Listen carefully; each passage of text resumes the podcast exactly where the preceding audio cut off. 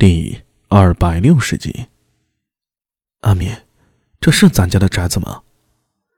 站在一座看上去很有年代感的大门前，柳娘子觉得有点懵。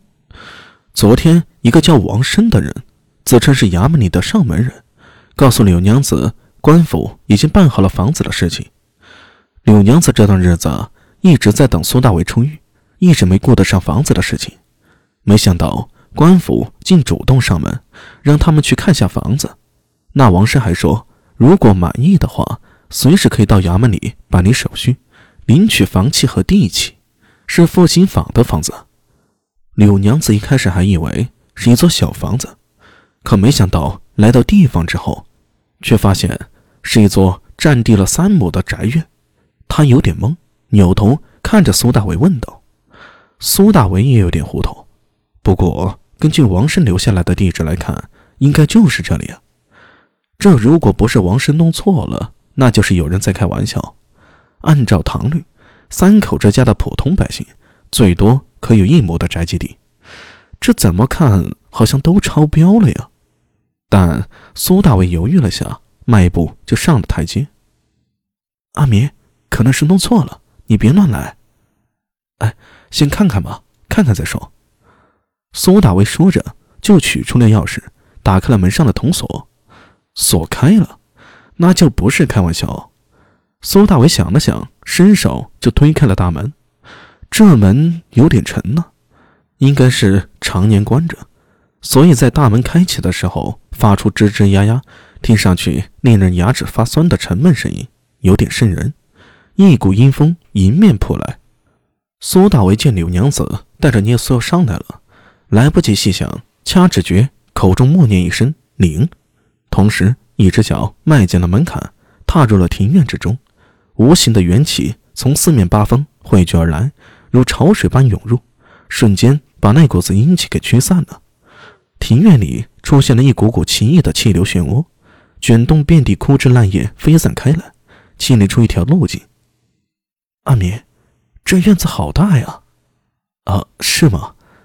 苏大为忙陪笑道：“哈，要是没错，应该就是这里了。阿娘，咱们既然已经来了，就先看看嘛。至于到底什么情况，我回衙门后找人问一下。”柳娘子站在门口，听苏大为这番话，颇为心动。啊，那就看看。说着，他已经跨过了门槛。聂苏早就等不及了，欢叫一声，冲了进去。哎，小苏。慢点，别摔着。大娘，我知道了。苏大为倒不担心，因为幻灵就蹲在聂苏的肩膀上。至于黑猫和黑三郎，则跟在柳娘子的左右。这院子可真大呀，比咱家的院子大好多呀！哎，你看，这么多房子，还有个中堂，可真气派。嘴上说的随便看看，可柳娘子看得非常仔细。他一间房一间房的看，不时还发出两声感叹。苏大伟站在门口，朝左右看了两眼。这院子是两进的院子，分前后院。前院有一个旧房，比这几度像老家的旧房大了几倍，至少可以同时容纳五匹马，还有空余。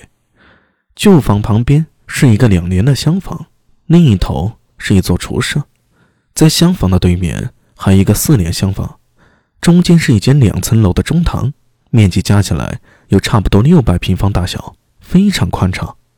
穿过中堂就到后院了，分东西两个跨院，中间有一个池塘，假山流水，颇为素雅。这房子怕是很久没住过人了，没有丝毫的人气。院子到处都是枯枝烂叶，如果要住进来的话，光是清理就得费一番功夫。这房子好是好，就是没人气，住着不舒服。柳娘子在黑三郎和黑猫的陪伴下转了一圈之后，揪着一脸欢笑的聂苏来到后院的池塘边上。池塘里的水是活水，院墙外就是永安渠，估计这池塘里的水和永安渠是连在一起的。不过年久没有清理的原因呢，池塘里有很多杂物。苏大伟站在池塘边上。看着有些浑浊的池水，眼中闪过一抹异色。听到柳娘子的话，他扭头看了一眼。别看柳娘子一脸嫌弃的模样，但他能感觉出来，柳娘子对这宅子应该是满意的。嗯，咱们回去吧。估摸着衙门里弄错了。呃，我回去问问，说不定没错呢。哼，要是没错的话，咱可占了大便宜了。柳娘子笑着，不过很显然，他并不认为官府会把这么大的房子给他们。其实这房子这么大。也没什么好的，你看这么多房子，就咱们娘三住，太清静了，而且打扫起来也费力。不说别的，就满院的枯枝烂叶就不好清理，还有这池塘里也得清理一下才行。呃，不好不好，这要让我打扫，天晓得要累成什么样子啊！他一边说着，一边往外走，只是那一步两回头的样子，足以显露出他内心的不舍。娘。这些事情都可以找人来做的，找人找人，你知道要花多少钱吗？你很有钱吗？呃，我，苏大为顿时无言以对，喃喃不知该如何回答。好了，咱们回去吧，肯定是官府弄错了。柳娘子似乎下定了好大的决心，才牵着聂苏的小手，硬着头皮往外走。黑三郎和黑猫则看着苏大伟。你们也发现了吗？喵！黑猫轻轻叫了一声，伸出鲜红的舌头舔了舔嘴唇。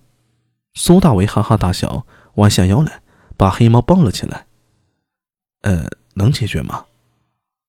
喵！